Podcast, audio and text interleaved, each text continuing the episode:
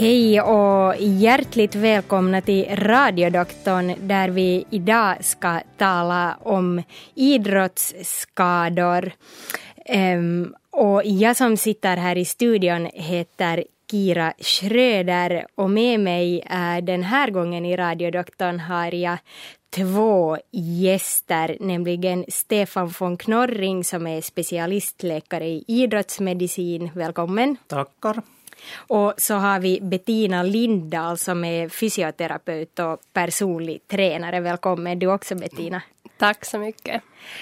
Um, och um, Radiodoktorn ska ju idag faktiskt då inte bara handla om idrottsskador utan också träning i allmänhet kanske som speciellt eh, Bettina är insatt i och gärna svarar på frågor om. Vi har fått in faktiskt eh, ganska mycket frågor redan per e-post eh, men inte ännu så många per telefon så ni får hemskt gärna ringa in nu redan i början av sändningen så har ni större chans att hinna med och numret här till Radiodoktorns studio är ju 0611 12 13. Alltså 0611 12 13. Och vill ni skriva e-post så som ganska många faktiskt har gjort då idag så är adressen radiodoktorn.vega snabelayle.fi och så finns vi också på Facebook. Där heter vi webbdoktorn. Så om ni är med på Facebook så kan ni ställa frågor där också. Men före vi tar de första frågorna som har kommit per e-post så tänkte jag höra lite med våra expertgäster. Eh, kanske vi skulle kunna börja med dig, Stefan von Knorring, som ju är idrottsläkare. Vilka är de vanligaste skadorna och problemen så att säga som du möter i ditt jobb? Mm. Jag skulle säga att jag tittar sist och slutligen mest på, på sådana belastningsskador, både det gällande motionär, vanliga motionärer och idrottsmän. Också till en viss del helt, helt akut, alltså som har kommit genom en, en, en trauma så att säga, eller en, en olycka. Men att mestadels tittar jag på, på belastningsskador och allt från åldern, ska vi säga från 8, 9, 10 år uppåt. Och de äldsta som jag brukar ha på min mottagning är, är äldre motionärer och helt veteranidrottare som ännu tävlar. Att allt, allt däremellan så är det ett ganska så här vitt spektrum. Ja, väldigt brett spektrum låter det som. Du sa belastningsskador. Finns där, går det att säga vad som är allra vanligast? De vanligaste belastningsskadorna är just, just kanske helt sådana som till exempel håller ihop med joggning, olika knäskador, muskelfästen. Eh, På barn är det mycket de här tillväxtzonerna som blir lättare belastade än, än hos fullvuxna, så det är en ganska så här avbegränsad eh, grupp och eh, muskel, allt möjligt, både i nedre och övre extremitet, både armar och ben. Mm. Du nämnde det här med joggning och knän. Vi har faktiskt fått in ganska så många frågor på det temat. Vi ska börja med den första om en liten stund. Men jag tänkte ännu höra med Bettina som då jobbar både som fysioterapeut och, och personlig tränare. Uh, vad för sorts problem eller önskemål brukar folk komma till när de träffar dig? Uh, no, I fysioterapin så är det frågan om problem i stöd och rörelseorganet. Då kan det vara just frågan om spänningar i nacken och axlarna är ganska vanliga i dagens läge. Och sen finns det också mycket olika belastnings och idrottsskador. Och de kräver då vård, smärtstillande behandling och så ger jag rehabilitering där. Mm. Också massage. Och, och sen på träningssidan så är det ganska varierande önskemål som de där kunderna kommer med. Att, att någon vill till exempel gå ner i vikt allt från då 2 till 15 kilo på tre månader. Att Oj. då jobbar vi jätteintensivt. Ja. Och sen vill någon komma i form inför en tävling, till exempel maraton eller triathlon. Och, och en annan vill bli snabbare, vill spela fotboll, bli snabbare bara och, eller starkare. Och de söker liksom professionell hjälp, liksom tränings, ordentliga träningsprogram och, och kostråd. Mm. Jag är nyfiken på det här med hur man tränar inför ett maraton men vi ska inte diskutera det kanske riktigt ännu för nu har vi som sagt fått in uh, några frågor per e-post som jag tänkte att vi börjar med nu innan vi innan, för att vi har inte ännu fått telefonfrågor. Jag upprepar ännu kanske före vi tar den första frågan, så numret hit till studion som är 0611 12 13. Ehm, men den första frågan eh, handlar eh, om artros eller misstänkt artros och, och smärtor i knäna. Det är en kvinna som är 52 år som säger att hon har haft ont i sitt vänstra knä i cirka två år. Och hon har tidvis inte kunnat ha tyngden överhuvudtaget på vänstra knä eller, eller så har det gjort väldigt ont när hon stiger upp till exempel från huksittande. Och det har tagits röntgenbilder i faktiskt två repriser på det här knä men man har inte hittat något direkt fel. Och hon här i höstas så började hon försöka jogga försiktigt men hon, hon märkte att det här knä gillar verkligen inte den här joggningen men sen fortsatte hon ändå uh, för att få bort en sån här övervikt på 10 kilo som hon, som hon har och så går hon också på gym två till tre gånger per vecka. Mm. Vi ska se, jag försöker här lite förkorta den här långa frågan, men hon har alltså varit uh, också till en ortoped som gissar att den här smärtan i knä uh, är början på artros, så det har funnits faktiskt i hennes släkt också. Uh, och nu har det också gått så att hon har börjat få liknande problem i sitt andra knä. Uh, hon, hon säger att om, om hon har knäböjt i, i ungefär en timme så, så får hon så får hon värk i det och, och måste räta ut det. Och på natten så kan hon vakna av en fruktansvärd värk som hon säger. Men att den håller sen i sig bara en kort stund, ungefär en halv minut. Uh, och um, Just det, så har det också tagits giktprov på henne men det visade sig att det inte var gikt. Och nu är hennes fråga då att är det faktiskt artros jag lider av eller kan det vara frågan om värk i muskelfästen eller muskler eller, eller andra mjukdelar? Vad säger du, Stefan? Det är mycket möjligt att det kan vara frågan om en, en, en åtminstone begynnande artros. Att, att, att när man läser igenom den här frågan skulle ju passa in på det. Man måste komma ihåg att röntgen är en ganska så grov, grov metod att, att bedöma artros. Att man kan se förstås att om ledspringarna blir smalare och, och, och, och det här ledmellanrummet så att säga minskar så då är det nog ett, ett ganska tydligt tecken på det. Men det, mm. naturligtvis så kan det vara så andra saker som också hör ihop med artros. Man kan till exempel ha en, ha en skada på på en menisk, alltså en sån broskskiva som är, som är däremellan de här ledytorna. Och då kan de just bete sig så att det gör ont när man böjer knä ganska mycket eller, eller sen går i trappor till exempel. Uh, att det gör ont i joggning så är ju förstås ganska typiskt för att, att löpning och joggning är ganska knäbelastande. Ja. Att där kanske man skulle i främsta hand rekommendera lite sådana motioneringsformer som inte orsakar så mycket stötar och vridning av knä, till exempel cykling och, och, och simning för att, att upprätthålla den här muskelkraften för att, att det är ju ändå de som behövs med tanke på knäets funktion. Mm. Om man sen vill, vill, vill ännu noggrannare titta titta på det här knäet, förstås är det viktigt redan genom att undersöka att se att, att den här rör, är det så här rörelsebegränsningar och finns det några så här klara ömheter i, i, i det här knäet. Ibland kan det också vara en så här helt funktionell sak att, att, att till exempel den här leden som är mellan knäskålen och, och övriga knä inte riktigt fungerar på rätt sätt. Och det kan man ofta ha hjälp med, med fysioterapi. Jag tror säkert Bettina har sitt också sådana fall. Ja, och det som jag tänkte säga att just att, att hon har börjat bra, hon vill försöka gå ner, så hon ska mm. liksom fortsätta med det. Och det som jag tycker hon ändrar på bara är att hon byter ut den där springningen, löpningen mot något mindre mm. belastande på knäna. Hon kan gå ut och stavgå nu vintertid, till och med nästan också prova skidning. Mm. Att det är lite bättre och vattenlöpning. Och sen är det jätteviktigt som Stefan sa att stärka musklerna runt omkring knäleden för det gör att den blir stabilare. Ja. Just yes. Ja, så det finns mycket hon ändå kan göra helt Absolut, själv också. Att, att det, man kanske alltid det är bra förstås att säga att vad man inte kan göra, men att det är mm. väldigt viktigt också att säga vad man kan göra, för det är många saker man kan göra och det är en viktig del av behandlingen av det här. Och det där, om det är hemskt sjukt så kan man ju ta sådana korta, korta kurer med antiinflammatoriska mediciner men att de hjälper ju mot smärtan och, och, och inte, de så att säga åtgärdar inte själva felet.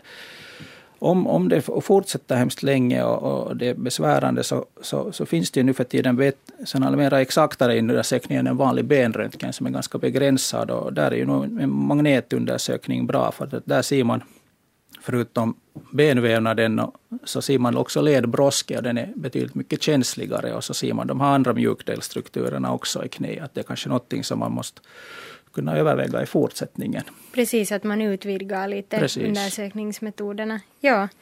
Um, sen har vi faktiskt ännu flera uh, knäfrågor. Det tycks vara nog någonting som, som folk lider av. Uh, här är en fråga som låter så här. Vad beror det på att jag får ont i det högra knät när jag springer längre sträckor? Det är då 10 till 15 kilometer. Uh, har redan provat allt, nya löpskor, specialgjorda sulor, undvikit hårda ytor som asfalt. Och den här personen vill inte ge upp löpandet och, och frågar vad hon kan göra i så fall om hon vill fortsätta men, men inte ha den här smärtan. Vad säger ni? No, först och främst så skulle jag rekommendera att hon skulle uppsöka en läkare för att utesluta skada. Och sen vet jag inte att jag skulle gärna se hur hon springer för det kan vara frågan om Absolut. ett helt litet teknikfel ja. när det kommer först vid 10 till 15 kilometer. Så jag undrar att om det inte alls känns vid 8 kilometer så så är det någonting som hon gör fel. Hon belastar ja. foten på fel sätt eller någonting Och är det då så att det också kanske blir tydligare när hon blir tröttare i benen? Mm. På något sätt att ja. hon har bättre teknik? Då börjar man just att ta det där, de där sämsta teknikfelen fram ja. alltid när man blir lite trött. Vad kan ett sånt här teknikfel vara? Va, vad gör vad man fel? Helst. Hon kan belasta foten fel ha ena foten starkare än den andra och så här. Det är jättemycket. Så finns det ju faktiskt ett, ett, ett sånt här problem som har ett ganska träffande namn som löparknä. Och, ja. och det är speciellt vanligt hos kvinnor på grund av, av bäckenets form. Och det är helt enkelt mm. att man har en sån här lång sida eller en sena på, på det där yttre sidan av låret som egentligen utgår från en kort muskel. Och om den är hemskt spänd så gnagar den på en sån benknöl som finns just ovanför knä.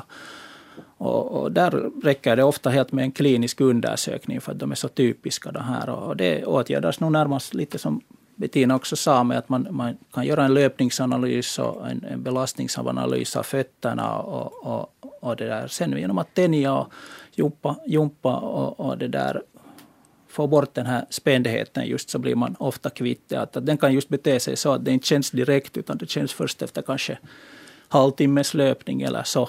Just det, men det är ju hoppingivande för om det är löpare som får det här löparknät så vill de antagligen fortsätta löpa. Och, och det är säkert skönt att höra att, att där också finns Jag, jag, jag skulle kanske nog rekommendera ändå att man kollar upp det där knät ofta med en vanlig klinisk undersökning. Genom att bara med händerna undersöka så, så kommer man redan en bit på, på mm. vägen och inte kanske enbart koncentrera sig på knä utan som lite Bettina tangerar också lite kolla höfterna och fötterna och och se på helheten för att, att problemet kan ibland vara på ett annat ställe än i själva knä. Mm.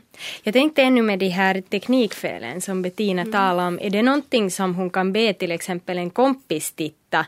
Eller är, är det så stora grejer att, att någon, någon mm. oskolad människa kan liksom se? en fysioterapeut mm. eller liksom någon Att det kan tränare. vara väldigt små saker. Som, ja, och sen ja. är det ofta frågan om att ena sidan kropp, i kroppen är starkare än den andra. Mm. Och, och i hennes fall så kan det vara det att den här, det är tensorfascian, den där muskeln på sidan, att den bara är så spänd på ena sidan.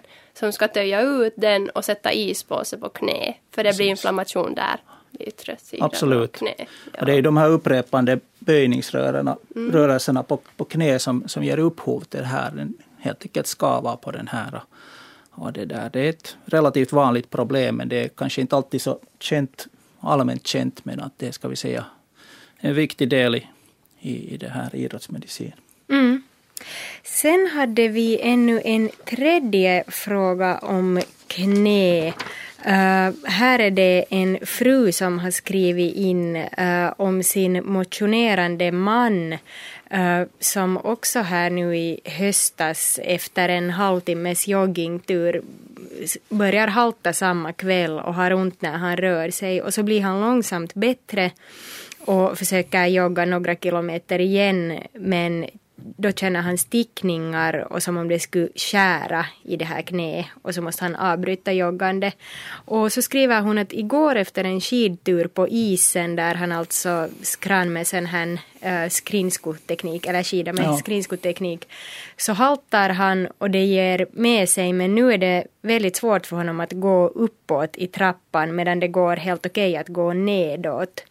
Och det hade tagits en röntgenbild på knä idag men de får svaret på det först på måndag och nu undrar då den här frun att vad är det som har hänt med mannens knä?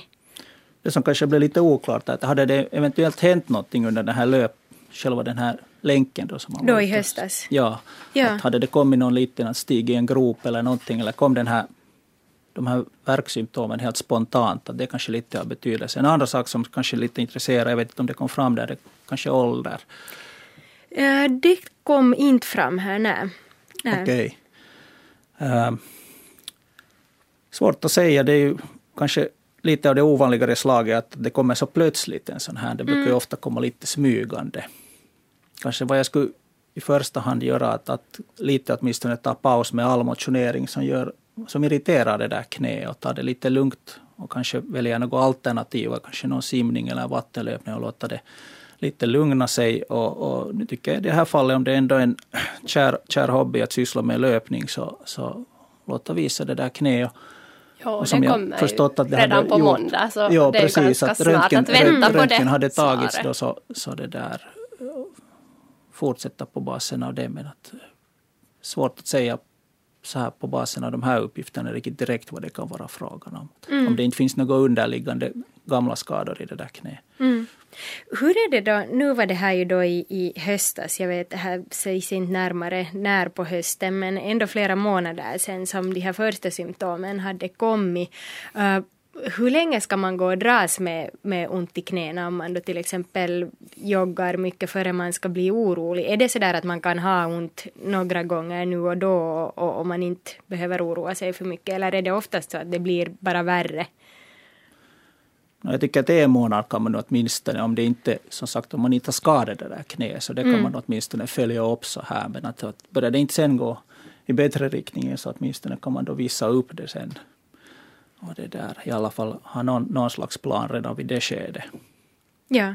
Ja, jag brukar använda en sån där smärtskala att, vet du, att från 1 till 10 och 10 är mycket verk. Om det är över den där femman hela tiden på 6 och 7 och 8 så då är det. Men att om det är under 5 så kan det vara bara någon muskel Just det. muskelgrejer sen. Och ja. förstås hur mycket det begränsar det vardagliga livet. Gör det ont om, redan om man går ska vi säga, så då kanske man ska lite agera snabbare. Men ja. Om det nu begränsar till det att man inte kan löpa så då tycker jag att, att, att man får helt enkelt välja andra alternativa motioneringsformer och, och låta det helt enkelt lite läka sig själv och så gör man en ny bedömning om inte det har blivit bättre inom en månad. Mm, ja. Um, Sen så har vi en fråga som också fortfarande eh, stannar kvar här i eh, benregionen så att säga. Eh, men den här gången så handlar det om en brusten akillessena.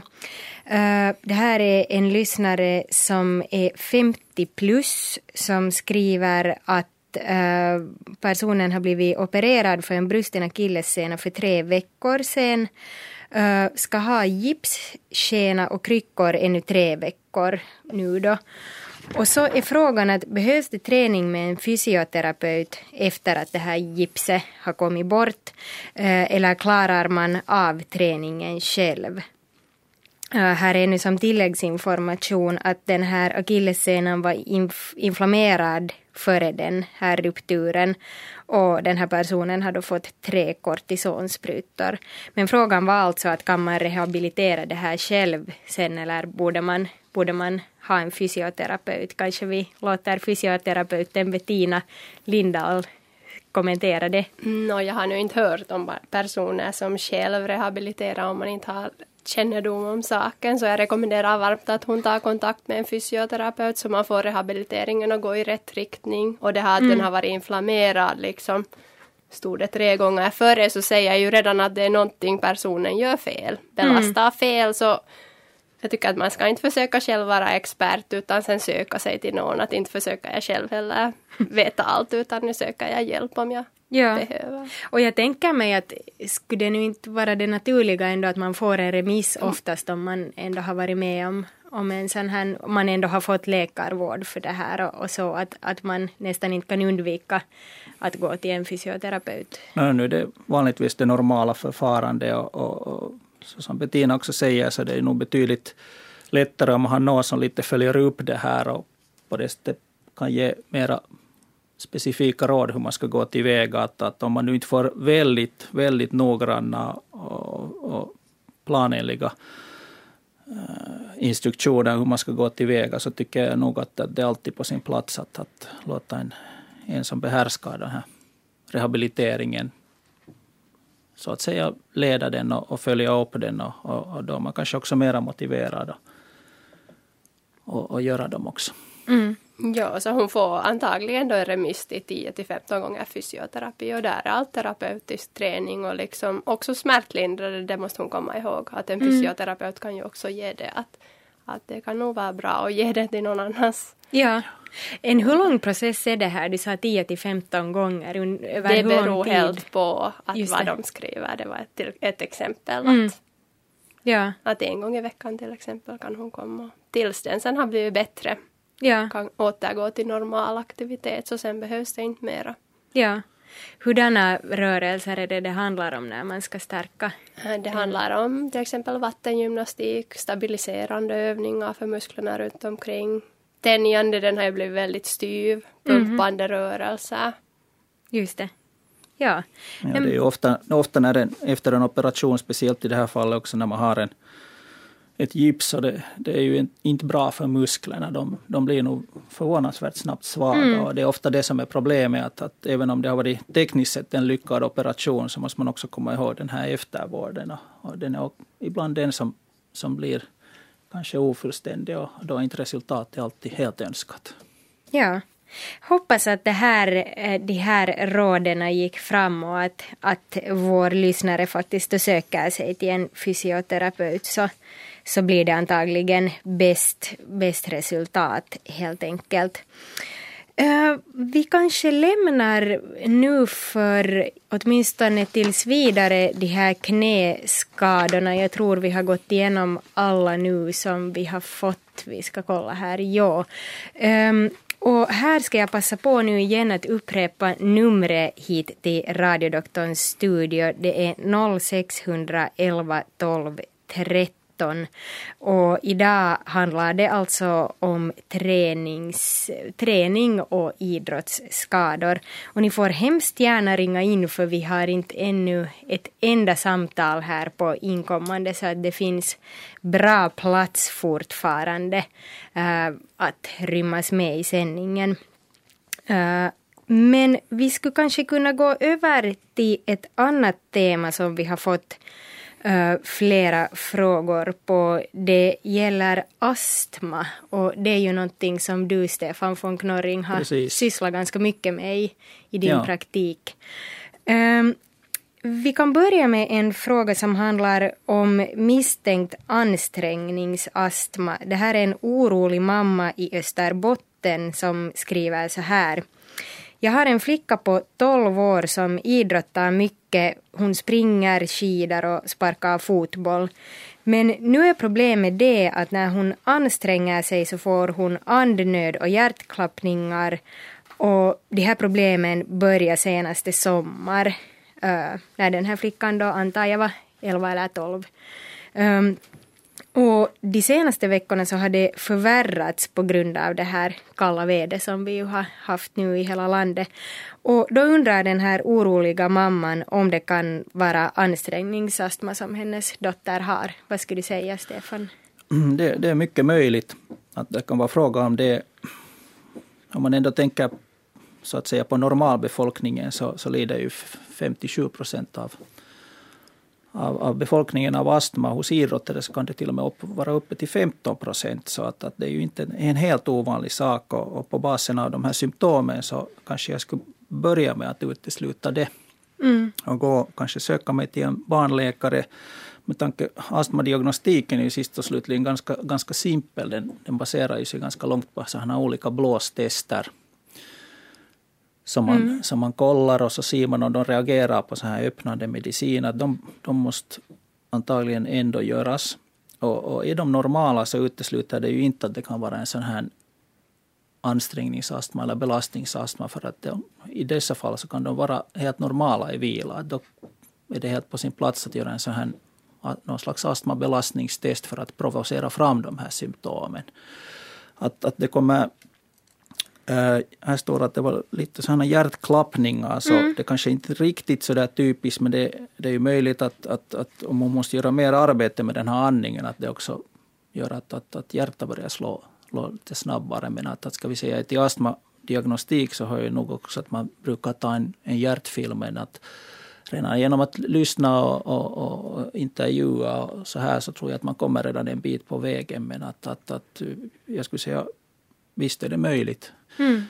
Det är ju på det sättet att, att det används ju ganska ofta den här termen ansträngningsastma. Och, och, och, ibland kan det vara frågan om att man har en helt vanlig astma i, i vila som, som förvärras av, av, av, av det där belastning. Men det finns också en sån typ av astma som, eller ansträngningsastma som, som man har absolut inga symptom mm. i, i vila. Alla undersökningar är helt normala som man gör i vila. Och de kan man få fram endast med att göra antingen en, en löpningsbelastningstest och nu för tiden finns det en så här behändig test som heter torr luftprovokationstest där man andas väldigt snabbt en så här eller väldigt kraftigt en sån här torr, torr luft och, och på det sättet få fram en, en astmareaktion. Och, och sen när det ännu står här att, att, att, att, att hon hade fått mera problem med andningen när det är kallt, så det är ju ganska typiskt för att när det är kallt så både kyls de här luftvägarna ner och dessutom så, så, så sker det en viss uttorkning också på de här slemhinnorna. Mm. Så det skulle nog tala för det. Ja. Att jag kanske skulle, skulle börja, börja med att utreda den sidan. Just det, Nej, men det var klara och tydliga råd. Uh, du sa här att, att det till och med är vanligare med astma bland idrottare. Är det just för att de på sätt och vis provocerar fram det mera? Jo, de, eller vad beror det på? Om man tänker på idrottare som, som sysslar med grenar som, som, som de andas väldigt kraftigt, så det är ju den här kraftiga andningen som sådan som utlöser och det är ju en del som helt enkelt har tendens att utveckla en sån här astmareaktion på det här sättet. Och det är ju de som, som sen representerar största delen av de här astmatikerna ändå. Att till och med bland vissa grenar är kanske lite mera astmatiska av sig. Det finns till och med material på simmare som kan visa upp till 30 procent har astma. Ja. Där. Och Men... där, där kan förstås lite den här omgivningen, klorvattnets betydelse har är kanske lite frågetecken ännu, men att det är relativt vanlig åkomma. Just det. Men de kan ändå fortsätta att idrotta, de, de flesta? Det är nog väldigt sällan man måste avbryta mm. på grund av astman. Det är nog ganska extrema fall. Man måste komma ihåg att, att det där andningen blir ju kraftigare när man, när man anstränger sig och genom att, att, att skaffa sig en bra kon, grundkondition så behöver man inte kanske andas så kraftigt sen när man anstränger sig och då, och då, och då utlöses inte nödvändigtvis de här symptomen. Okej, bra. Så långt om ansträngningsastma. Eh, vi har eh, också tycker jag någon annan astmafråga men jag tänkte faktiskt nu att vi skulle ta lite paus i vår astmadiskussion för nu har vi äntligen äh, vår första äh, telefonfråga. Äh, jag borde ha med mig en lyssnare som har problem med tennisarm. Hej och välkommen till radiodoktorn. Jo, hej. Hej. vad kan vi ge specialist på, på sådana idrottssaker och därför tänkte jag fråga, jag spelar inte tennis men jag för, när folk säger att det ser ut som en tennisarm, den är svullen och den är öm och det gör ont när jag ska använda den. Precis. Och det kom ganska plötsligt. Okej. Okay. Och jag kommer inte ihåg jag, vad jag gjorde, att det där, eh, mockar jag snö eller bara en tung kass och det är högra armen som jag då använder mera den, det är liksom den yttre knölen, en sån här liten vass knöl som är varm och lite rund istället för, jag är ganska sån här knöl, vad heter det, ja. leder liksom. Men den är, den är liksom lite svullen och, och, och så är det som en sträng som går mot uh, handleden liksom på den sidan. Precis. Det är svårt att förklara. Nej, det, som, det, det som du förklarar, så det, det skulle passa åtminstone beträffande smärtens, smärtans lokalisation, skulle passa in på en sån här tennisarmbåge. Ja, och vad får man det av och hur kan man avhjälpa det här? Tennisarmbåge, det, det heter ju tennisarmbåge därför för att det förekommer en hel del på hos tennisspelare. Men ärligt sagt så de flesta tennisarmbågar som jag ser så är, kommer nog helt av andra saker. Det är ofta mm. ensidiga rörelser som att till exempel hugga ved eller måla ja. eller, eller just skotta snö. Och det här, den där stället var, var det blir sjukt, så det där var, var en, en knippe muskler fäster, det vill säga de muskler som gör att man kan sträcka på, på handleden. Och, och, när man gör mycket av en ensidig rörelse så, så blir det helt enkelt överansträngt, det här muskelfästet. Och, och, då pratar man, och när det är på yttre sidan, där var jag förstod att du hade ont, så brukar man prata om, om, om tennisarmbåge, men det kan också komma på andra sidan var de här handledens böjningsmuskler är, och då pratar man om golfarmbåge, men i princip så är, ja, så, är, så är det frågan lite om samma typ skada. Tennisarmbåge är ju väldigt vanligt. Och, och, och det där... Och då just när det hände så liksom, jag tänkte inte på att har jag liksom stött den eller var det just för att jag mockar snö eller Ja. Mm. Eller någonting är det. Och, och så, då, då tittar min man på mig också och sa har du så lustig arm att den är så tjock? Så den är faktiskt sjuk och, och den är sa jag. Har du, har du det här satt ispåse på att du har svullnader? Nej, jag har satt att jag försökte då hålla den lite still, stillhet och, och... Ja, du skulle nu kunna sätta det här ispåse på där, att det skulle du kunna ha ja, det brukar hjälpa. Ja, en till tre gånger i dagen, 15 till 20 aha, minuter. Aha. Ja, är den där, är den där svullnaden, den är just kring den där knölen som du som du beskrev, eller är det alltså, mera liksom på själva... Armbågens yttre sida. Liksom. Det är det där som den där svullnaden ja. är också. Är det rött ja. eller hettar det? Eller? No, det var då rött då, men nu, nu är den inte röd, men åtminstone, jag hade just en gäst här och hon sa att vad har du för lustigt på din armbåge? Så sa jag att den är faktiskt sjuk. Precis. Mm. Att det där helt som Bettina sa, så första åtgärden är nog att, att, att ge sån en kylbehandling för att det, där, ja. det, det, brukar åtminstone hjälpa bra mot den här smärtan och den eventuella svullnaden. Och sen att, att undvika just sådana ensidiga rörelser med handleden och kanske ge det där snö, snöskottningsjobbet över åt någon annan. Ja, och det gör ont att dammsuga. Ja, all, allt sånt här. Allt sånt här det, det, Bära en vanlig kass från butiken. Ja. All, allting gör ont. Liksom. Ja, till och med att skaka hand brukar göra ont när man har en ten, ja. ordentlig tennisarmbåge. Så kan det vara nyttigt ibland då, och för att undvika att man ska använda den här handleden eller för att den ska överansträngas, skaffa ett sånt här handledsstöd som håller liksom handleden i en, en, så att säga neutral ställning men så att man ändå kan använda fingrarna. Ja, Då blir det inte ja. så hemskt handikappande. Jag har, ju, jag har liksom vänstra handleden är sjuk och nu är liksom då högra axeln, i armbågen så att det liksom, jag vet inte vad jag ska använda till slut.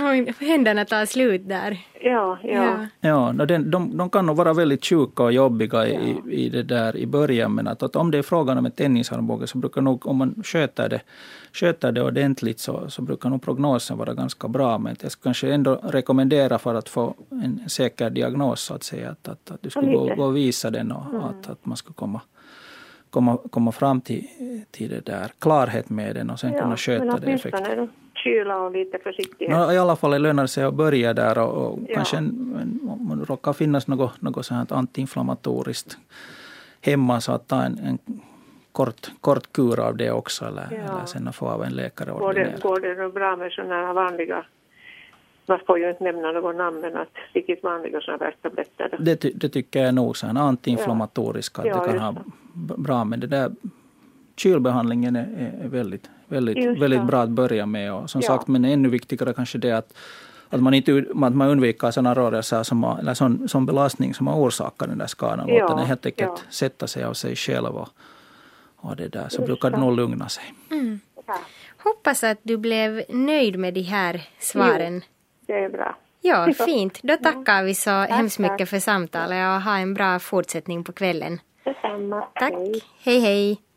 Ja, det var ju på det sättet ändå uppmuntrande fast det, inte, det lät ju inte roligt det här. Den var ganska ilsken den där armbågen men, men som du sa Stefan att med rätt behandling och, och, och vård så, så kan den ha ganska god prognos ändå.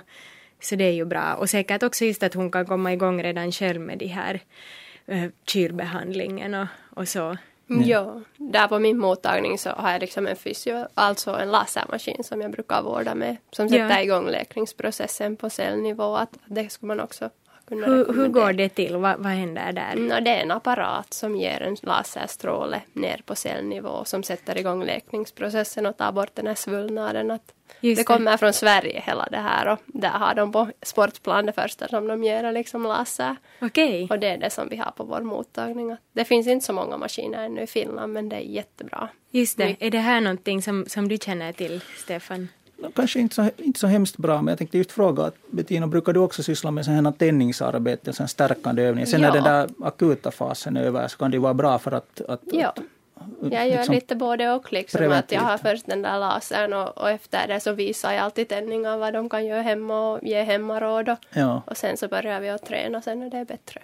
Så lite allting. En viktig sak som man inte alltid kommer att tänka med de här arbets med de här tennisarmbågarna är det att till exempel användningen av den här datormusen så mm. det, det, kan ibland till och med ge upphov att, att det, då ska man helst försöka flytta den över till andra handen för att det är en sån här ensidig rörelse. Även om det är små, frågan om små rörelser så är de hela tiden spända de här musklerna. Ja. Då, man, och det som brukar vara typiskt för de här tennisarmbågarna också, förutom att det är sjukt där vid det där muskelfästet, så brukar de vara liksom sådär spända och sten, stenhårda. Och, faktiskt, och så här som... Ja, så jag har själv haft tennisarmbågar, så jag fick sen till slut liksom massage. Just det. Att för den liksom tillsammans med laser, och det ja. hjälpte jättebra.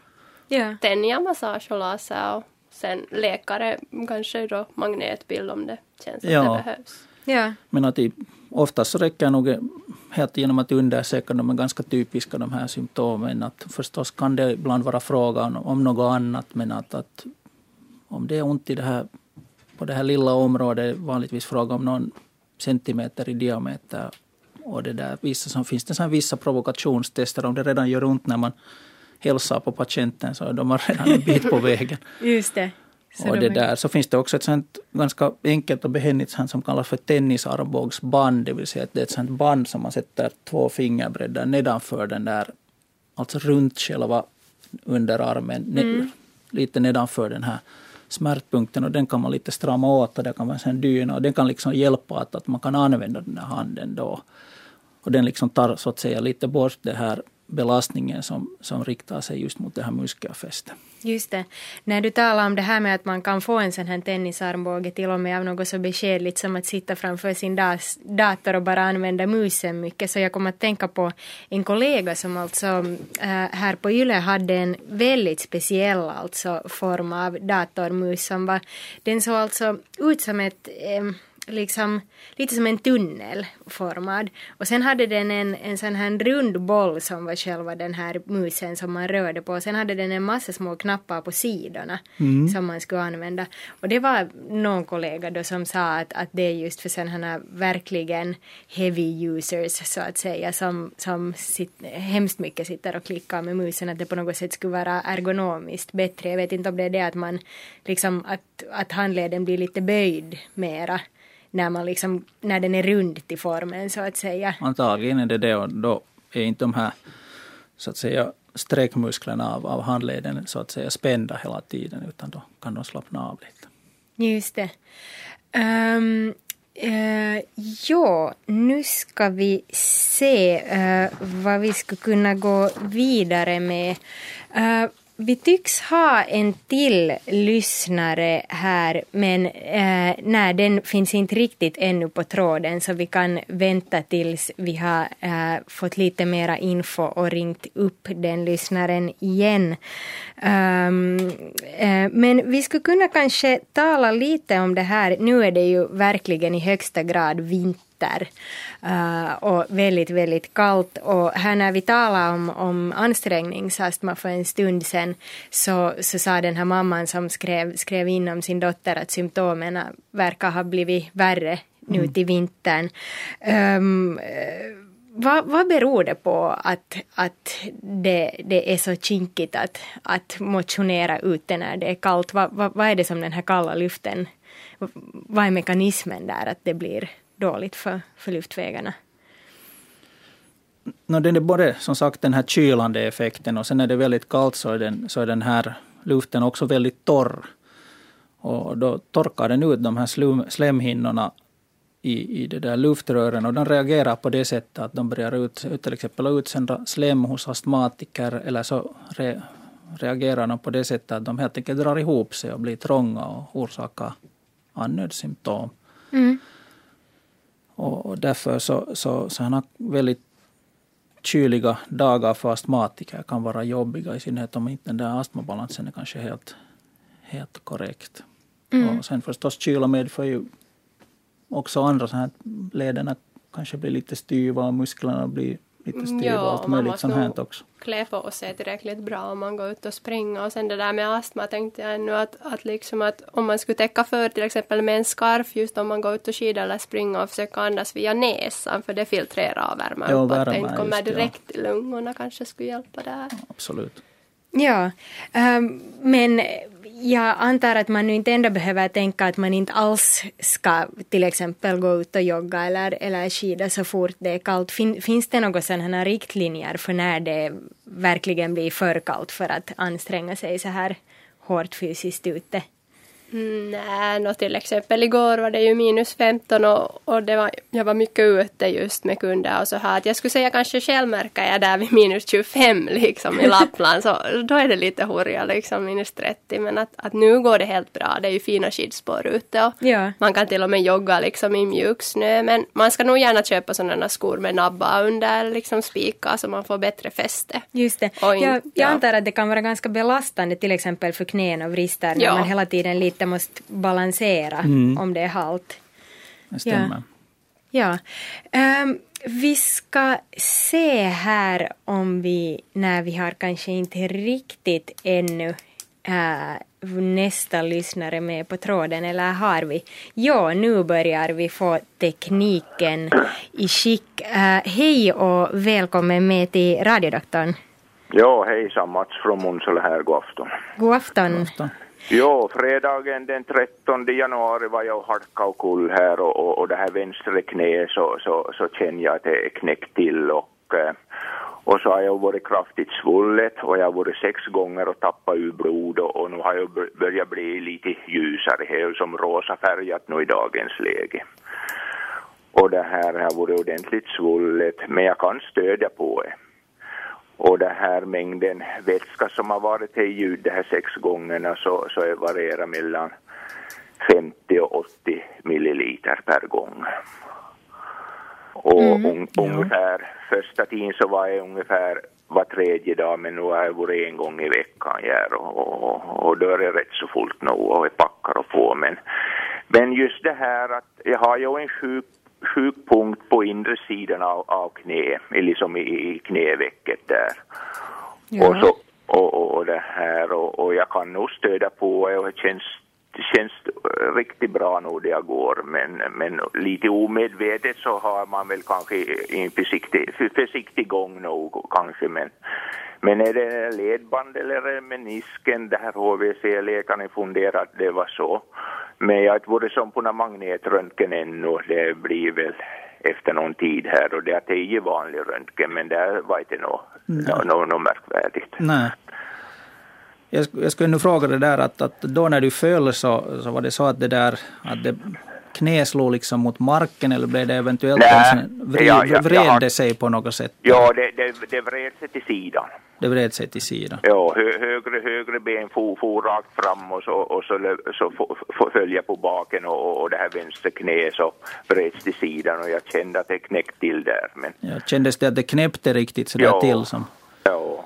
Okej har den här läkaren som har undersökt sagt att, att, att, att det är stabilt det där knät? Det verkar inte på något sätt löst i någon riktning? Att Nej, jag, och det känns förvånansvärt bra att, att, att jag kan nog stödja på det men, men då har jag gått in tid så blir det ju förstås eh, styv av det här vätske ansamlingen där ja. antar jag. Att, det här, som nu idag har jag varit och tappat ur det och känns fantastiskt bra nu men det kommer ju på nytt. Och... No, det brukar göra det att det inte tar slut vid, vid första, första punktionen. Att, att det som du beskriver att där är, där är ont på inre sidan av, av, av knä. Ja, det är en punkt där, där och, och, och så där jag står rak och, och sträcker benet riktigt rakt så är det som i, på backsidan i knävecket lite, lite där, där smärtar det till. Okej. Okay brukar det låsa sig eller knäppa till när du rör det där knät? Det har nog varit här, här under årens, årens lopp, så då man har rört det här knät så har det som, liksom som, som något knäcker den, men det kändes som att jag ska hoppa till någon, om man lägger fingrarna på knät så här kändes det som att jag ska hoppa över någon kugge där, så att säga. Ja, ja precis. Och jag, jag har kunnat sitta på huk någon gång utan jag, jag, jag, man måste ha ena knät i backen och, och i marken och, och, och det här och andra benet som, som i vinkel då, men, men att sitta på huk på, med båda, båda, båda benen så går det alls inte precis. Redan, redan att det kommer så mycket vätska i det så är det ett tecken på att det är någon, någon skada inne i själva knäleden och en sån här meniskskada är, är nog möjlig. Och, och, det där, det kan ibland, om det om stråla ut, det brukar vanligtvis komma, det finns ju två menisker, en yttre och en inre och det är vanligtvis den inre menisken som blir skadad och om det är den där bakre delen av det så kan det stråla ut dit i knävecket. Att jag skulle säga ja. att det är, nog inte, det är nog inte alls omöjligt att, att om man har planerat en en magnetundersökning så jag tycker att det är en, det är en, det är en god idé för att, att om ja. det inte kommer så där mycket vätska och, och förstås ganska jobbigt att gå tömma det där knät hela mm. tiden. Ja, hej, hej, hej, det allra trevligaste men det vi har nog skickliga idag så var det perfekt. Det he, he, gjorde inte ont alls, det var ungefär ja. bara som en myggabet. No, det, det blir ju så styvt det där knät när det kommer ja. mycket vätska, det ryms ju inte så mycket men att, att problemet är ofta att, att, att det kommer lätt tillbaka igen. Och, ja. Så det där... Och det här med det här var hon funderade HVC-läkaren att eventuellt någon titthålsoperation men det får väl kirurgen uttala sig om då det blir... No. För, först måste man se om, om, om det gör sig ja. magnet att, att ser man en ser man en, en sån här skada på den där menisken eller är det något annat, annat inne i knä som, det är ju förstås bra att det har gjorts en sån här vanlig röntgen, att, att det är nog ändå alltid den första undersökningen man ska göra, men att en, mm. en magnet visar så mycket mera och, och ja. det där, om det är en, en meniskskada så, så beroende på hur stor den är så, så kan, det, kan det åtgärdas just med som du sa en sån här titthåls, titthålsingrepp. Är det, är det lång rehabilitering efteråt? Efter en sån här titthålsteknik? Ja. Eh, betydligt kortare när man gör en öppen operation. Det beror förstås på att, att, att vad man åtgärdar innan, men att om det är en, en, en meniskskada så, så brukar man kunna gå ganska normalt relativt snabbt. Sällan behövs, behöva ens kryckor och, och kan vara ja. ganska normal aktivitet redan efter en månad. Ja, just det. Jo, det är just det att, att det här eh, Ska man gå den här vanliga HVC-vägen så tar det fyra, fem månader men om beställer jag tid till, till privat så får, får jag här 9 februari så, så, så, efter en dryg vecka så, så, så Precis. Just det, men det låter bra ändå att du har rätt undersökningar har gjorts och, och du är ja. liksom så att säga i slussen på väg sen vidare så att, så att du... Och, och det här blir inte som na, med det tittort och så här blir det som gips utan det blir en typ av, av, av fixering nu som man får gå med rakt, rakt ben nog en tid efter då. Man får ganska snabbt redan börja böja, det blir ju bara tre sådana små, små hål som, ja, ja. som har gått in i knät då så att, att det där, man är ganska rörlig redan, redan efteråt. Att man, det enda som man inte får göra är att man får inte stå hemskt mycket i början för att det är riktigt det värsta men att, att i övrigt jo. så kan man leva ganska normalt. Jo. Jo, jag har ju sådana smärtor alls som, som, som, som eller ska vi säga, det verkar inte något så, så på det sättet är det inte normalt. Precis. Okej. Okay. Just det. Jo, jag hade in, in, i, i det här angående det här, för, det här föregående eh, som, som ringde angående tennisarmbåge. Jag råkade ut för det här samma jag och, och, och jag mm. gjorde stressningsövningar. Ja. Just det och det försvann för mig på en vecka. Ja, det, det, det är väldigt bra för att, att det där, då tänjer man på den där muskeln och på det sättet så blir det mindre påfrestning i det här muskelfästet. Och det är viktigt att man som svänger, om man, om man lägger båda händerna fram, fram, fram, fram på kroppen och, och, och vrider som knogarna så knogarna tar ihop. Exakt, just det. Ja, och, och det här och, och, och så bakom ryggen och man vrider som inåt. Ja, då tänjer man just på de här musklerna. och på en vecka gick det om för mig och det ja. var så fruktansvärt ont men jag hade, det var inte alls svullet men det var en punkt där och, och, och jag har inte haft det något sen så, Nej. så det var ju Ja, he, he, Bra att höra. Många små knep så det var, var en fiskare som tipsade mig om det här. Han hade samma han och då han rensade fisk på hösten och han fick stora fångster så, så sa han gör så här och på en ja. vecka. Det var så fantastiskt. Ja. ja, det finns många orsaker tydligen till ja, den här Men det som hjälpte på en så blev jag hjälpa på en annan. Nej, men det var jättefint att du kom med tips och det kan vi ju säga också åt våra andra lyssnare. Här, vi har faktiskt fått in en, en kommentar på vår astmadiskussion som jag ska läsa mm. upp här snart men det får man också gärna ringa in med just ja, om man har goda råd eller, eller ja. sådär. Så det, det tar vi också tacksamt emot. Men ja, jag hoppas att du... Fint, fint program ni har. Tack. Nå, fint, tack så hemskt mycket ja. också för ditt samtal och lycka till nu sen med knä i fortsättningen. Ja, jag har nog gått mod med det här. Bra, fint. Ha det bra, hej hej. Uh, ja, uh, jag nämnde den här kommentaren vi fick om astma. Uh, det var bara en kvinna som, som ringde in och sa att man alltid ska ha luftrörs luftrörsutvidgande medicin med sig ifall man är astmatiker. Håller du med om det här, Stefan? Absolut. Det, det är, nog, det är bra. Det är helt som en, en, en som lider av, av, av kransartärsjukdom har, har nitro. Det är en, en mm. akut hjälp. att jag, jag håller fullständigt med. Ja. Hur snabbt verkar en sån här medicin om, om man känner att man har fått redan andnöd och ett, ett så att säga redigt astmaanfall, så hur, hur snabbt utvidgar de, det? De är nog relativt snabbverkande, de här så kallade kortverkande öppnande medicinerat. Att det vanligtvis frågar redan om några minuter. Så. Men att de har ju ganska kort, kort, kort inverkan och den går ju sen över också ganska snabbt. Just det, ja. Men det, det stämmer, man ska nog alltid ha med sig. Bra, så det var ett, ett bra råd av, av vår lyssnare. Tack för det.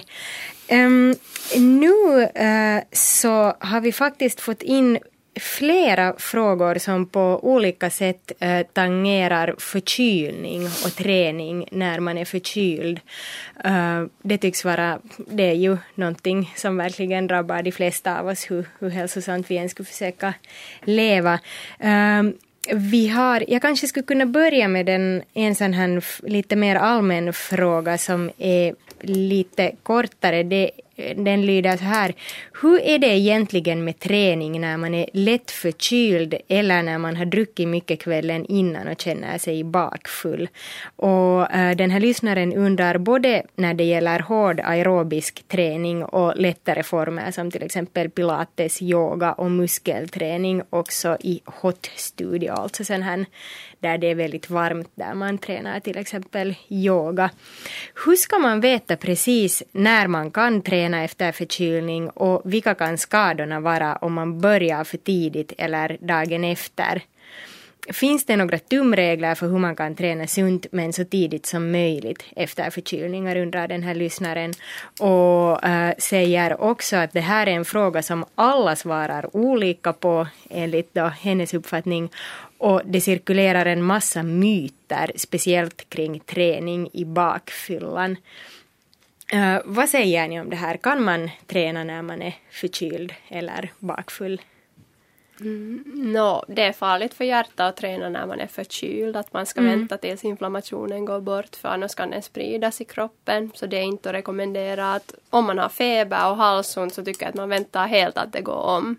Mm. Och, och sen just sägs det, som min gamla tränare sa, att när man har det där gula räka, eller så gula snuvan vet du, så ja. tills den går bort och det blir genomskinligt. Så då är det okej, okay, att det var vår tumregel. Att annars vet jag ingen för det. För det är någon annan regel. Ja. Jag skulle nog ha som tumregel också att, att känner man sig allmänt sjuk, man är, man är trött och pulsen är lite snabbare än vanligt och det, det är liksom känt okej okay, så det är absolut ingen vits att träna för att kroppen är överhuvudtaget inte ens mottaglig för någon träning. Mm. Så det är ganska mm ganska på det sättet onyttigt och, och, och, som Bettina sa så kan det till och med vara farligt för hälsan och, och man fördröjer helt enkelt den här tillfriskningen. Just det. Och det där och, och ibland så, så ser vi just sådana som börjar lite för snabbt och träna efter en förkylning så blir de ganska lätt sjuka på nytt igen. Och, och mm. då är det att inte kroppen har helt enkelt varit mottaglig. Att, att har man nu lite att, att näsan lite rinner men man känner sig annars okej okay, så då tycker jag nog att, att, att det går för sig. Men mm. att man ska nog lite lyssna på vad kroppen säger. Och i synnerhet om man har haft, haft feber och, och, och ont i halsen och muskelvärk så då får man definitivt inte träna för att det brukar vara sådana som Fast nu så här hjärtmuskelinflammation är, är trots allt ganska ovanliga men det framför allt rekommenderas inte vid, vid det där för att de kan ge upphov till, till i så här tråkigare fällor som just hjärtmuskelinflammation. Mm, ja. Um, vi har uh, också en, en fråga, en, en annan fråga här om uh, träning och motion. Uh, där det är en faktiskt elitidrottare eller elitmotionär uh, som drabbas väldigt frekvent av förkylningar. Hon skriver att jag hinner just återhämta mig från den tidigare förkylningen och tränar bara några veckor, max en månad och så kommer följande förkylning.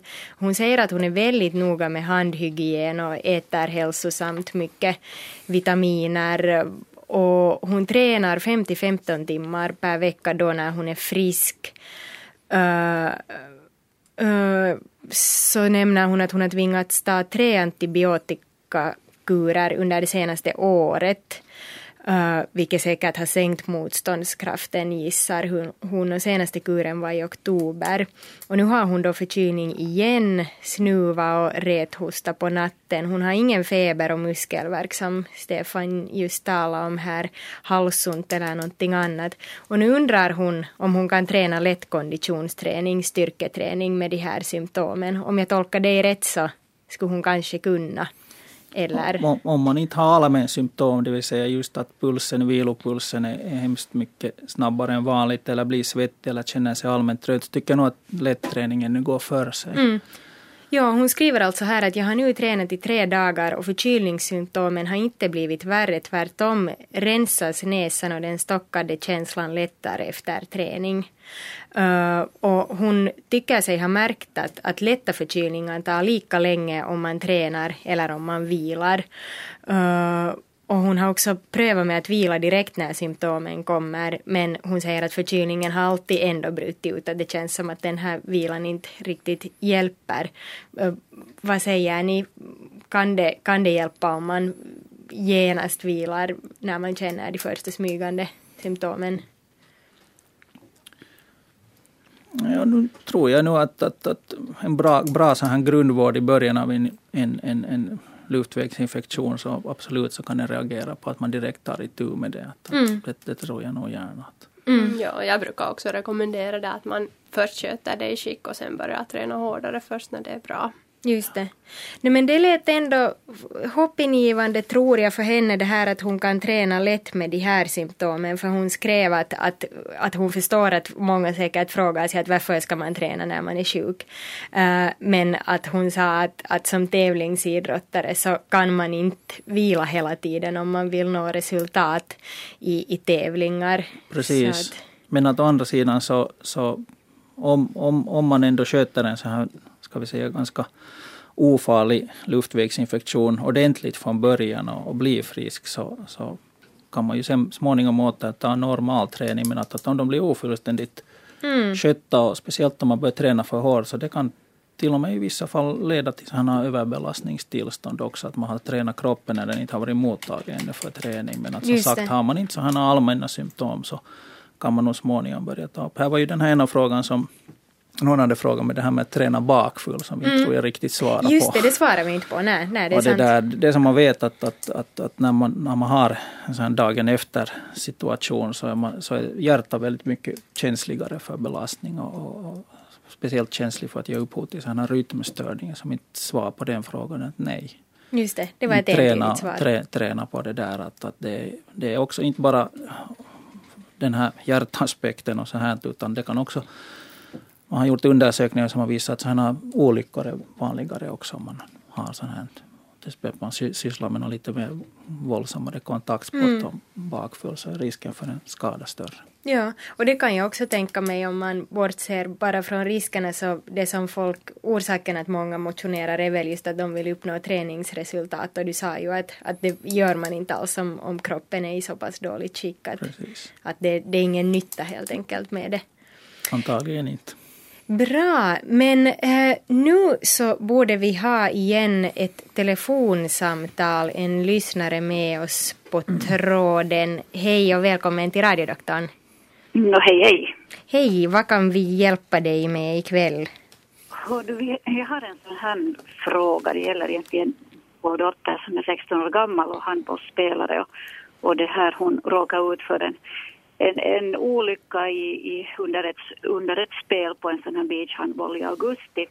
Och det där, där, där hon var anfallare och den som då försvarade så att säga tacklade henne ordentligt och hon föll. Och, och det kändes för henne som om, om kotorna skulle ha flyttat på sig, på, sa hon sen efteråt. Men, men i alla fall så har hon sen då varit på, på sån här magnetröntgen och, och då visade det att, att det finns så här fraktur på kotbågarna på fjärde kotraden på, på bägge sidorna om, om ryggraden.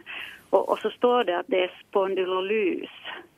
Men det här ordet har jag liksom inte fått någon bra förklaring på att vad betyder det egentligen och hur uppkommer en spondylolys?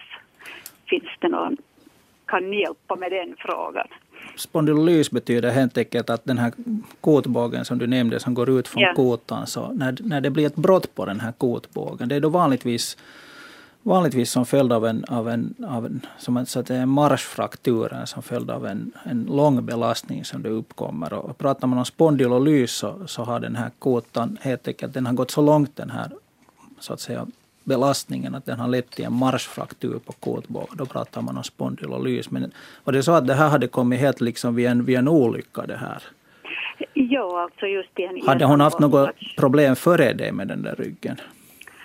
Uh, no, handbollsspelare det är ju ganska fysisk sport så att de har ju, har ju nu, nu som då ont någonstans och nu har hon ju klagat på ryggen i något skede men, men kan jag säga att det har varit exakt där på den platsen som hon nu fick. Men att, att nu har hon ju haft också ont i ryggen, det har hon nog. Okej. Okay. För att, att, att just i den här, var det så att hon var 16 år gammal? Hon är 16 ja. Ja, i den här åldern, ska vi säga från 12 till och med yngre till upp, upp till 17 år, så när den här ryggraden inte helt fel, fullständigt utvecklad ännu ja. så, så, så är den också mer känslig för sån här ensidig belastning. Speciellt mycket så här bakåtböjningsrörelser och vridrörelser. Och, och det som inte är allt ovanligt nu för tiden att det kommer sådana antingen då spondylolyser, det vill säga så här marschfrakturer på den här kotbågen just i de två nedersta, just L4 eller L5, de två nedersta kotorna. Och, och, och, och, det där. De kan komma ganska smygande men att jag har nog sett fall också som de har kommit ganska så där akut, att de mitt i allt har blivit sjuka utan att, och, och kommit till exempel just i en sån här så här, att man har fått en smäll eller så utan att man har just haft symptom tidigare. Men att, att äh, många har ju sådana spondylolyser så att säga helt utan att de inte vet om det. Att de kan vara ganska, ganska ska vi säga att de inte ger så hemskt mycket symptom ännu. Men att, att spondylolys betyder alltså just det att, det att det uppstår en sån här ett brott eller en fraktur på, på, en, på en kotbåge. Och, och, och, ibland om det är på båda sidorna så kan det i värsta fall leda till att den där kotan lite hamnar i rörelse och kan förskjutas framåt. Men att, att ibland så behöver det inte ens ske. Nej, och de har faktiskt hållits på plats, de här kotorna. Det har inte skett någon, hon var på datortomografi här för några veckor sedan. Så det var, hade hållits allt väldigt bra på plats. Men det hade inte heller börjat förbenas. Och, och det var liksom min följdfråga. Att, att hur, kan man påskynda sån här förbening mm. av, av, en sån här eller är det, tar det den tid det tar? No, de, de, är, de, läks, de läks ju väldigt långsamt. Att nu för tiden när det finns magnet, magnetundersökning till förfogande så brukar man ju till och med få fast de här i ett väldigt tidigt skede, att det inte har hunnit utvecklas den här, den här, det här, den här marschfrakturen, alltså den här spondylolysen, utan man ser ett sånt förstadie. Men att redan om, fast den inte ens har hunnit utvecklas den här och du ser ett sånt förstadie, så brukar det ofta betyda till och med tre månaders to, ganska total vila från idrott. Åtminstone ja. en månad ganska total vila och sen får man kanske ja. lite börja göra, men att inte göra något så här våldsammare sak. Har det uppstått en, en, en fraktur där så kan det, är det ofta fråga upp till sex månader. Just det. Direkt några sådana försnabbande metoder så, så finns tyvärr inte. Utan att eh, det är bara att låta den naturen sköta det och, och undv, undvika sån belastning som har gett upphov till den här skadan. Och det kan Precis. ibland finnas liksom så här underliggande orsaker men det vanligaste är nog att det har kommit för mycket ensidig belastning just under den här känsliga perioden. Jag vet inte, har Bettina sett, du har säkert skött sån här någon gång också? Mm, ja, och jag har själv spelat handboll så jag vet hur det går till. Okay. Och, och jag är också handbollsspelare. Ja, och, och, det som är viktigt där är ju att de skulle stärka bättre mag och rygg och sidomusklerna. Att det ja. gjorde jag själv jättedåligt så jag har också haft höfterna lite här och där. Att, att det här osteopater är sådana som kan titta på sådana, sådana okay. saker.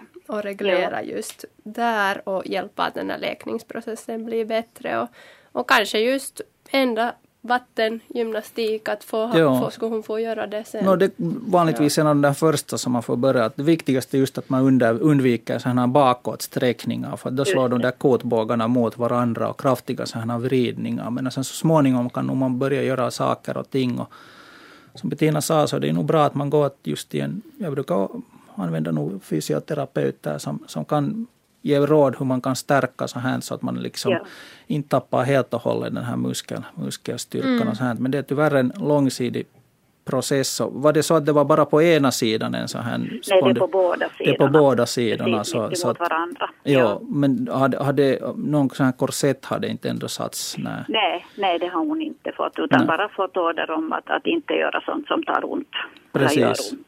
Precis. Mm. Ja, det är nog tyvärr, tyvärr en, en, en lång process som, som det där tar tid och, och, och ja. som måste följas upp. Och, och det finns ju sådana som, som inte nödvändigtvis ens, ens läker utan den blir helt enkelt uppe den där men att, att det finns många helt enkelt toppidrottare som har sådana här oförbenade spondylolyser och ändå kan de, kan de hålla på med idrott ganska för fullt men att, att önskvärt skulle det ju vara förstås att den skulle läkas. Precis. Det. Får jag ännu fråga det, att ja. det, finns det några sådana ärftliga också, att, att det kan vara medfödd, med, medfödd en sån här spondylolys eller, eller en sån här svaghet på något sätt?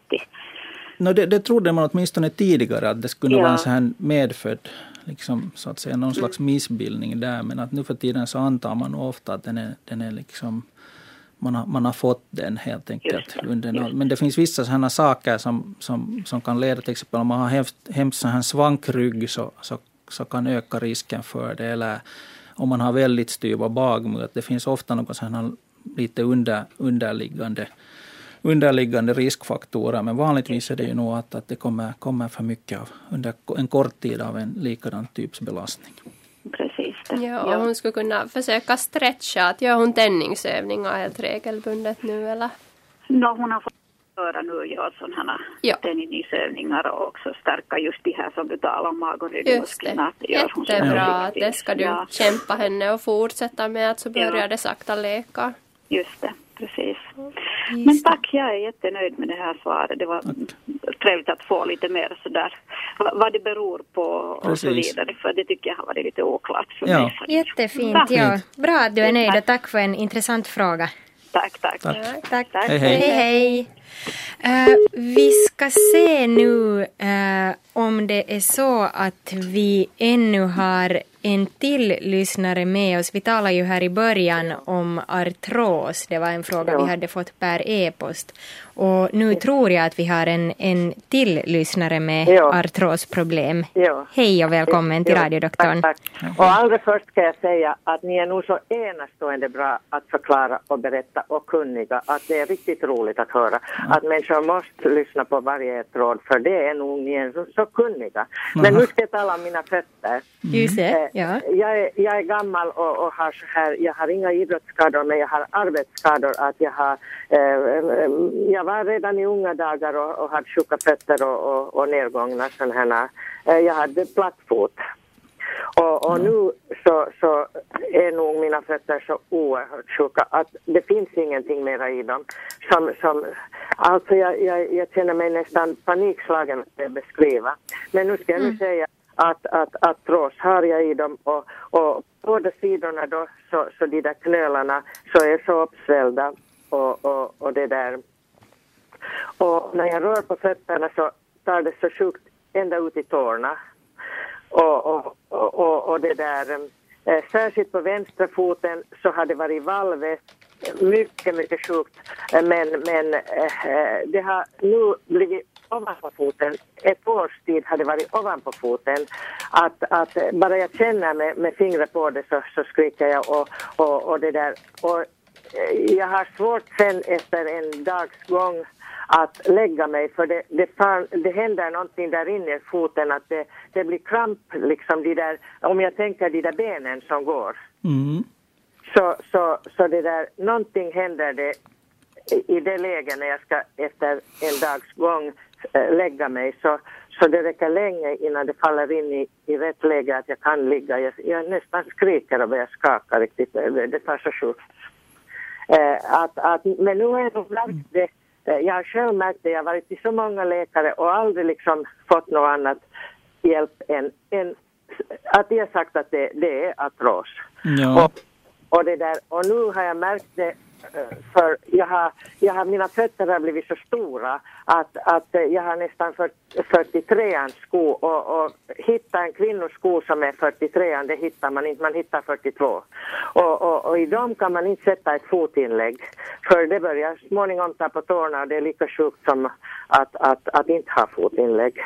Men, men men nu har jag märkt när jag har en så stor sko att, att de där gamla fotinläggen har hjälpt mig att jag kan gå utan Mm. att ha så grym smärta. Att det är nog fotinlägg som jag måste få nu.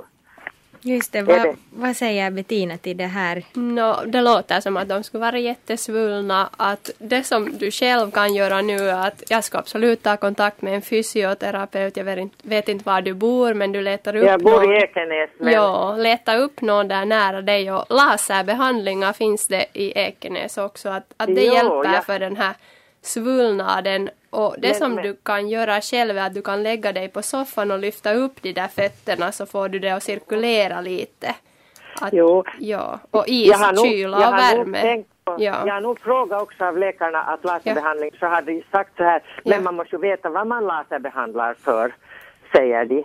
Och, och jag har bett också om sån här mm, magnetröntgen men det har jag inte fått. Det är väl spar, Ja. sparåtgärder.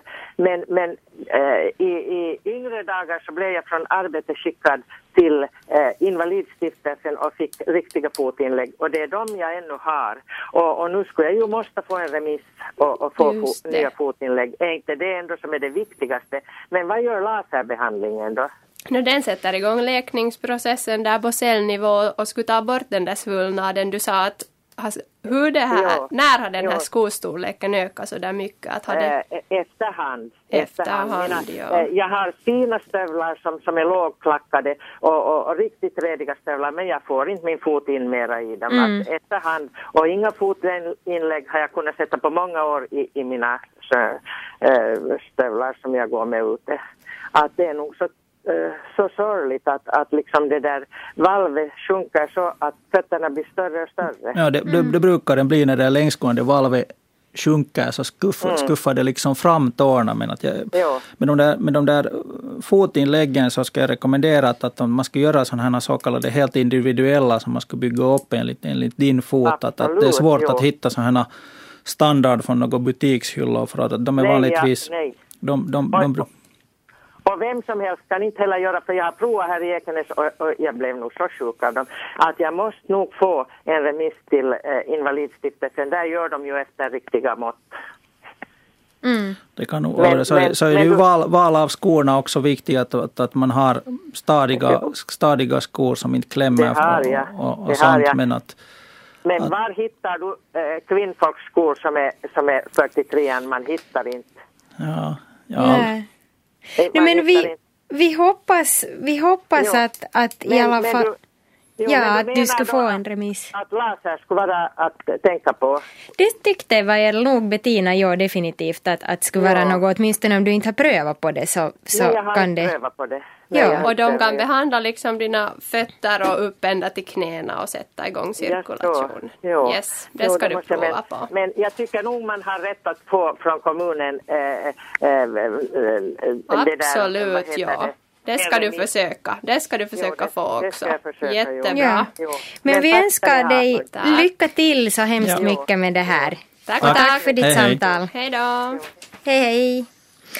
Ehm, nu börjar vår tid så småningom här lida mot sitt slut men jag tänkte ännu försöka hinna med någon fråga här åtminstone som vi har fått per e-post ännu. Ehm, vi har en fråga som handlar om överträning. Ehm, Lyssnaren skriver så här att för tre år sedan ökade jag mängden träning radikalt från cirka en gång i veckan till ungefär fyra gånger i veckan. Eh, och det var då sån här till exempel body pump där man alltså tränar med fria tyngder och, och gör ganska mycket sån här eh, djupt knästående och, och sånt, liksom muskelträning uh, och sen spinning, alltså sån här att man cyklar på, på en motionscykel. Uh, och i tillägg till då de här fyra träningsgångarna i veckan så var det dagliga cykelturer på 5 till 15 kilometer per, per gång. Och det här slutade sen med att uh, den här lyssnaren blev eh, diagnostiserad med överträning. Läkaren sa att hon var övertränad och ordinerades vila. Och förutom lindrigare symptom så slutade hennes kropp producera gulkroppshormon och hon fick mens varannan vecka. Och sen när hon vilade så stabiliserade sig det här läget uh, på någon månad. Och nu är den här lyssnaren 30 år och har då följande dilemma. För att må mentalt bra så måste hon träna minst fyra gånger i veckan, upplever hon. Men med den mängden så kommer de här lindriga symptomen av överträning tillbaka som hon då säger att för hennes del är trötthet, huvudvärk, lite ont i halsen, nattsvettningar och allmän svaghet. Och nu är hennes fråga att hur ska jag få balans mellan träning, vila och välmående? Vad säger ni till det här? Vad är det här eh, äh, de, över, överträning?